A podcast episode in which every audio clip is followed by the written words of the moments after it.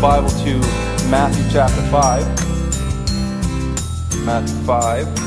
If you're using your Pew Bible, it's going to be on page 810.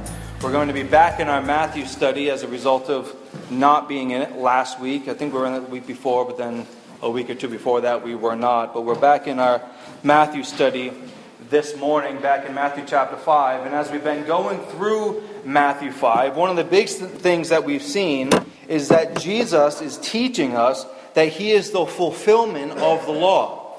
That every line and every dot of the Old Testament law had been fulfilled in Jesus. So, as the fulfillment of the law, he is teaching us the proper interpretation of it. And so, as Jesus continues through the chapter of Matthew 5, he brings up six different laws, and then he shows us what the proper perspective we should have on the law should be. So, six times he says, You have heard it said, and then he states the law, and then he gives the proper interpretation of that law. So, he's not dismantling these laws here. He's not doing away with them. He's simply showing us how we ought to view them. Remember, Jesus is the rabbi. He's, he's come to this spot. He says in the beginning of the chapter, or the end of 4, that he has sat down. He is sitting down. He's taken the position of rabbi, and all of these people are around him listening to what Jesus has to say.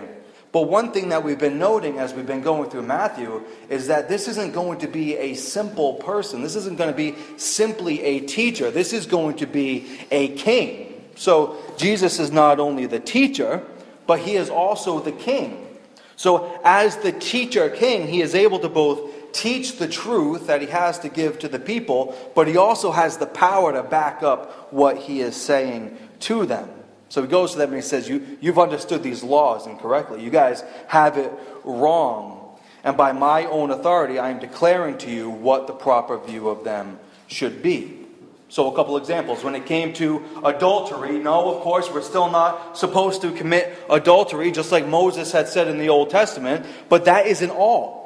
You're not to commit adultery with your body, but you're still you're also not to commit adultery in your heart. You're not to look upon somebody with lust. Another example he gave was murder. We're, we're of course still not to murder, as the Old Testament has said, but that isn't all. We're also not to hate somebody. We're, we're not to harbor anger towards somebody in our hearts. And if we do, we have killed them with our hearts. So Jesus is upping the stakes when it comes to the Old Testament law. He's upping the stakes here for people who are going to be a part of his kingdom. And he continues to up the stakes in this morning's passage by bringing up a couple more examples from the Old Testament in order to show us how we should view them. And let's see what they are by looking at Matthew 5, verses 33 to 42. Again, you have heard that it was said to those of old, You shall not swear falsely, but shall perform to the Lord what you have sworn. But I say to you, do not take an oath at all, either by heaven, for it is the throne of God, or by earth, for it is his footstool, or by Jerusalem, for it is the city of the great king. And do not take an oath by your head, for you cannot make one hair white or black. Let what you say be simply yes or no. Anything more than this comes from evil. You have heard that it was said, an eye for an eye, and a tooth for a tooth. But I say to you, do not resist the one who is evil. But if anyone slaps you on the right cheek, turn to him the other also. And if anyone would sue you and take your tunic, let him have your cloak as well. And if anyone forces you to go one mile, go with him two miles. Give to the one who begs from you, and do not refuse the one who would borrow from you.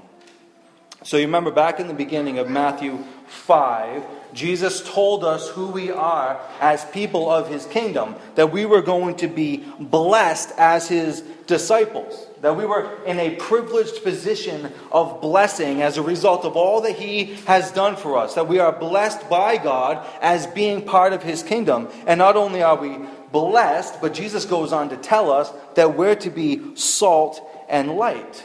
So, as we continue through these laws that Jesus is discussing, it's important to remember what Jesus has already told us that we are.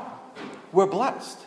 We're blessed as people of his kingdom. We're salt and uh, uh, we're, we're the salt of the earth and we're the light of the world. And so, as we move into today's passage, it's important to remember what he has already told us in the beginning of the chapter because he's showing us here, at least in part, what that looks like. What it looks like to be a blessed disciple, what it looks like to be salt and light in the world how a disciple of Jesus interacts with others. And he does this by, again, driving at the heart of these laws that he is bringing up. Look at verse 33 again. This is the law that he says You shall not swear falsely, but shall perform to the Lord what you have sworn. So that's the Old Testament law that he's bringing up. But look how he interprets that law in verse 37. Let what you say be simply yes or no. Anything more than this comes from evil. So Jesus' whole point here is to get past all the mumbo jumbo that the people were using in these days and to, to, to switch it with a simple yes or no. So get rid of all the big, lofty language about swearing on the temple and swearing on heaven and earth and cut to the heart of it and just say yes or no. So that's Jesus' point here.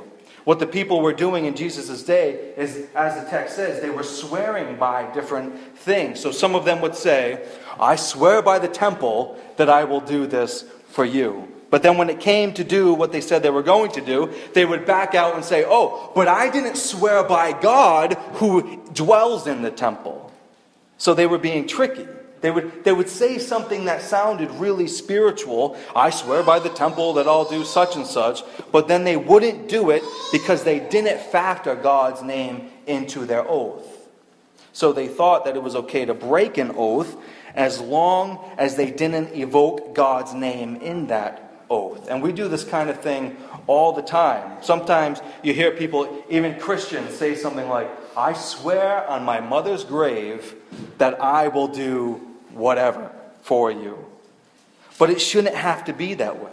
It should, it should, just be a simple yes or a simple no. You shouldn't have to swear on your mother's grave in order to assure somebody that you're going to come through on what you say that you're going to do as kids. As kids, I remember doing this kind of thing all the time. That if you made a promise to somebody, or, or if somebody made a promise to you, what would you do? You would immediately look at their hands, right? And you'd look at their feet, you'd look at their shoelaces and see if anything was crossed. And if something was crossed, then you knew that you couldn't trust them. Because for whatever reason, we thought it was okay to lie as long as our fingers were crossed. And that's how the people were treating this law. If they left God's name out of their oath, it was like crossing their fingers. They thought it was okay to break their oath so long as God's name wasn't inside of that oath. So again, they would say something like, I swear by Jerusalem, or I swear by heaven and earth, and then they would completely disregard what they swore to do because they didn't attach God's name to it. But what Jesus does is point out the fact that whatever you swear by anyway is somehow related to God. So to swear by the temple or to swear by heaven was essentially the same as using God's name anyway.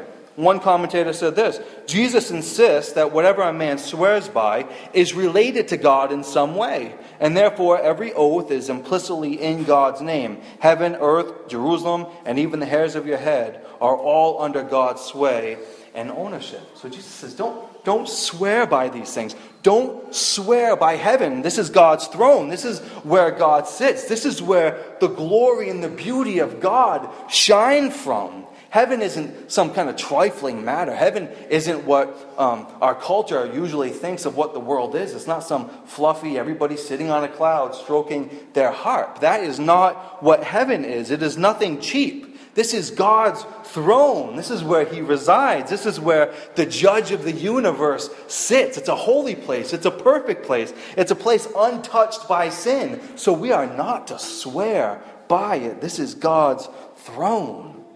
It also says that we're not supposed to swear by the earth because earth is God's footstool. So if heaven is God's throne, his feet are resting here on earth. But he also says not to swear by Jerusalem because it is the city of the great king. This is the city of the great God man, Jesus. So these places, heaven, earth, and Jerusalem, are all attached to God anyway. So swearing by them is as good as putting God's name in the oath. But look what he says in verse 36. I, I love this.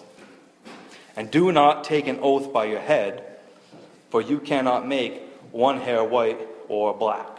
So this might sound strange, but what they would do in these days is they would actually swear by their head. So I swear by my head that I will be at your house this afternoon. But Jesus shows how ridiculous it is because we can't even control the color of our hair, let alone have the power to back up an oath. We don't have the power or capability from keeping our hair from turning gray or to keep it in our heads. We have this illusion that we are so powerful that we can just say something and we can make it happen. And we have the ability to do whatever we want. But the settled reality is that we can't. And we, we can't. We, we can't even, ma- we can only mask the fact that our hair is turning gray. We can't actually stop it from doing so. Otherwise, I would stop it because it's starting. But Jesus' bottom line when it comes to oaths is this don't make oaths in lofty language and swear on the temple or heaven or by your head or anything like that. Simply let your yes be yes and your no be no. Jesus doesn't want his people, the people of his kingdom, sounding like slick, slick car salesmen. You ever talk to a car salesman? Those guys are really slick. They tell you what you want to hear. They, they promise you all the bells and whistles. They will tell you anything that you want to hear in order to get your signature on that piece of paper and buy the car. They will tell you anything. But God's people are not to be this way. We're not to make lofty and false promises. Our yes and no should be firm. We aren't to be known for backing, going back on our word. We aren't to be known for being tricky. We're to be known for simple yeses and nos. I mean, imagine is that as people of God's kingdom, where we had to actually say something like, I swear by the church building that I will be at church on Sunday. That's ridiculous. It should just be simple yes or no. That, that I will be there. I will do this for you. I can be counted on for you. It would be ridiculous to have to make oaths and promises and all of that kind of stuff to one another as God's people, especially. The only reason to make a promise or just have to swear something is because you can't genuinely be trusted. But Christians are to be marked by the kind of, of, of trustworthy word and thought and actions. So, are you known for meaning what you say? Or are you elusive or tricky with your words? Or are you kind of like jello, where nobody can really nail you to the wall, just kind of worming out of everything? You can't be nailed down. Our words are so important. Because words do define us, they, they do show who we really are. And that is where Jesus is diving with all of this. That the words we use reveal what is going on in our hearts. The fact that you're willing to break an oath reveals something about your heart. You see this kind of thing on TV all the time nowadays, where, of course, everybody's got a camera now because everybody's got a smartphone, so everybody's walking around with their camera 24 7. And so you get this high profile person, right? And they're caught on camera saying or doing something that they shouldn't have done. And then they come out a couple days later and they say how they acted and what they said when they were caught on camera wasn't really them. This happened a few weeks ago with a ESPN reporter, you might have seen it on the news, who went on an absolute tirade against a parking lot attendant using all kinds of coarse language, bragging on herself for being in the news, and even telling this parking lot attendant that she should go lose some weight. All because she was upset about something that the parking lot attendant had told her. But the, report, the, the reporter, the ESPN reporter, was caught on video saying these things. So, of course, she had to come out in order to keep her job. She had to come out and apologize. And she basically said that the way she was acting and what she was saying in that moment wasn't really her. But it was her. because out of the abundance of her heart in that moment, she spoke. And that's what Jesus is getting at. That your words and what you say reflect what is going on in your heart. Being an untrustworthy person reveals something about you. Being tricky in the way you frame your promises shows something about your heart. So, the words of the Christian, the application here is very simple that your yes should be yes and your no should be no. Anything more from the, more than this comes from evil. So that's the first part of our passage this morning. But the second thing we see is how or if we should retaliate when somebody does something against us. Look at verse 38 again. You have heard that it was said, an eye for an eye and a tooth for a tooth. But I say to you, do not resist the one who is evil. But if anyone slaps you on the right cheek, turn to him the other also. And if anyone would sue you and take your tunic, let him have your cloak as well. And if anyone forces you to go one mile, Go with them two miles. Give to the one who begs from you, and do not refuse the one who would borrow from you. So, this law is, is one that actually a lot of people have heard of an eye for an eye, right? A tooth for a tooth. And this law was given to the people of Israel. It was given to their judicial system. It wasn't necessarily given to them personally to act upon, it was given to their judicial system in order to let the punishment fit the crime. That's basically the point of the law. An eye for an eye. It shouldn't be an eye for a body, it's an eye for an eye. There should be equal punishment for the crime. And I think that this is something that all of us would want. We, we certainly want the punishment to fit the crime. The punishment shouldn't exceed it or to be worse than the crime deserves. But there was a problem going on in Jesus' day when it came to this law. What the Jews were doing is they were taking this law and, and the punishment into their own hands. So they thought that they had the right to punish somebody who did something to them. So they wouldn't leave the matter up to the judicial system. They would take it upon themselves to retaliate if somebody did something against them. And Jesus is saying here, absolutely not. Retaliation is not up to you, vengeance is not ours. We are not to repay evil for evil. We are not to to, to go on a, a streak of revenge on somebody or to get back at somebody. When somebody does us wrong, we're simply to repay evil for, or excuse me, no, opposite, is to repay the good for the evil. And what greater example do we have than Jesus Christ himself, who has repaid our evil with his good? We treated him with disdain our sin, your sin, my sin, was put on him on the cross. And he took that evil upon himself and he bore it and he bore the wrath of God on himself on our behalf. And in turn, he dispensed to us his righteousness. And we're to follow that example. Jesus practiced what he preached to the point of death. He could have retaliated when they were whipping him, when they were slapping him, when they were spitting on his face, he could, he could have retaliated. He could have called the angels to come down and wipe everybody out, but he didn't.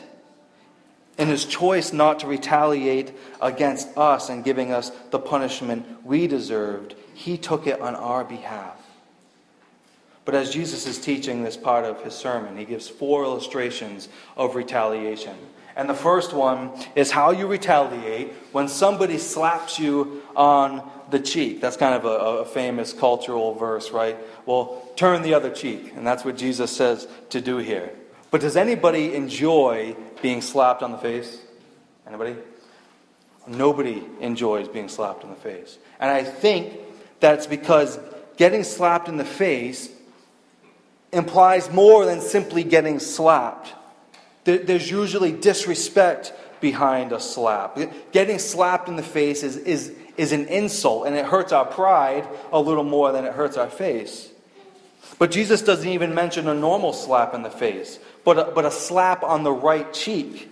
So, so if most people are right handed, in order to slap somebody on the right side of their face, you have to backhand them across the face, which is about the only thing worse than being normally slapped in the face. So Jesus says that if somebody backhands you across the face, that you're to turn your other cheek to them. Your retaliation isn't to slap them back. Your retaliation is in simply turning the other cheek. But again, what was going on with this the eye for an eye, the tooth for a tooth thing. These people, if they had gotten slapped in the face, they would have turned around and broken your cheekbone. They would have gone the, the extra mile. They would have gone further with the punishment. The punishment wouldn't have fit the crime. They wouldn't have simply slapped back. They would have had gone further. I can remember this as a kid. Whenever you get in a little tussle with another kid, you see this on playground, where two kids are having a great time, and then all of a sudden one just kind of does that. Then the other guy pushes. Then pretty soon you're in a full out brawl, punching each other, kicking, and pulling hair out. And that's what Jesus is getting at. That, that it gets worse and worse, that it just keeps tumbling, that it's a whole lot better to nip it in the bud way early and to not even retaliate, to not respond back to somebody when they do something like that. So Jesus says, No, you turn the other cheek. People of my kingdom are not going to be known for sinful retaliation. The second illustration he gives is how to respond when somebody takes our shirt. Look at what he says in verse 40. And if anyone would sue you and take your tunic, let him have your cloak as well. So suddenly Jesus brings up this idea of being sued, and he basically says that if somebody is suing you over your tunic, which a tunic was basically the inner garment that would have been against their skin, if somebody is suing you over your tunic, than to not even deal with that situation at all. Just say, you know what, not even deal with it. Take the tunic, and you know what, here's my cloak as well. Here's my jacket as well. Because the cost of going to court and dealing with the whole matter would have been more time consuming, it would have been more costly than it would have been worth. So just simply give it up. So Jesus doesn't want us to be involved in trifling matters like this. It's better to simply have the humility to give up a few items of clothing than to hold on to your pride and go to court over something so petty. And the third example he gives is what to do when you're asked to walk a mile. And this needs a little bit more of a historical uh, clarification because in these days, you remember that the Jews were under the oppression of the Romans. And so the Roman soldiers that would have been in the land could actually go up to a Jewish person and tell them to walk a mile with them, holding supplies, holding whatever they wanted them to hold. And the Jews hated the Romans. So if you're walking down the road and you walked by a couple Roman soldiers, they actually had the power to say, Hey, you're coming with me. You're going to walk a mile with me. And so Jesus says, You walk two miles with them. You don't do the bare minimum when it comes to walking with a Roman soldier, you're actually going to need to double it and go twice the way with it. So you can imagine, you're, you're just, you went to the market real quick and you're on the way home and you're just going to feed your family dinner that night, and then a Roman says, Oh, you're going to help me walk, and you have to go and walk with them, with people you hate anyway. But Jesus says that if a Roman asks this of you, to do the double amount of walking required and to go two miles with him, instead of one. And this is how God's people are to deal with this kind of inconvenience. But the fourth illustration that he closes with is that if somebody begs from you, or if somebody asks to borrow money from you, to not refuse them. And this is tough because Jesus is starting to meddle with our money. We, we like our money, we like the security that our money gives us. But the way that Jesus talks about money here indicates that if we have the ability or the opportunity, that we should be a whole lot more free with it than we generally are. Turn over to Romans 12 quick. I think the Apostle Paul sums up well Jesus' thoughts here and even brings out a few of the things that Jesus mentions here in Matthew 5. Um, but Romans 12, and we'll start in verse 17. Repay no one evil for evil. Have regard for good things in the sight of all men. If it is possible, as much as depends on you, live peaceably with all men. Beloved, do not avenge yourselves, but rather give place to wrath, for it is written, Vengeance is mine, I will repay, says the Lord. Therefore, if your enemy is hungry, feed him. If he is thirsty, give him a drink, for in so doing you will heap coals of fire on his head. Do not be overcome by evil, but overcome evil with good. So Paul and Jesus eh, were right on with each other. Don't retaliate to somebody with evil, but instead, if you get slapped on the cheek or insulted in some way, respond in grace. Respond with good. Don't seek vengeance. Don't avenge yourself. If somebody takes you to court over something silly like a tunic, respond in grace. If somebody inconveniences you and makes you walk a mile carrying things, respond in grace. If somebody begs from you or wants to borrow from you, respond in grace. All of this, both in our words and the way we want to retaliate, goes against the grain of the way we naturally feel.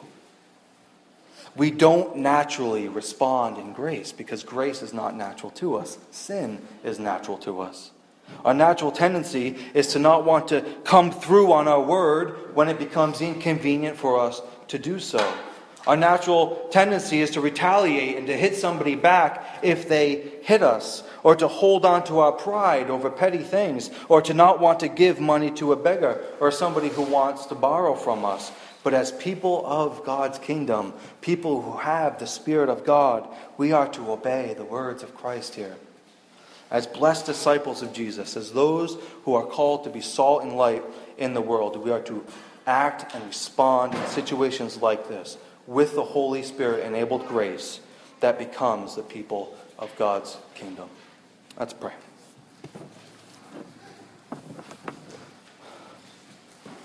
Lord, these are not natural inclinations that we have, which is why you have to teach this to us.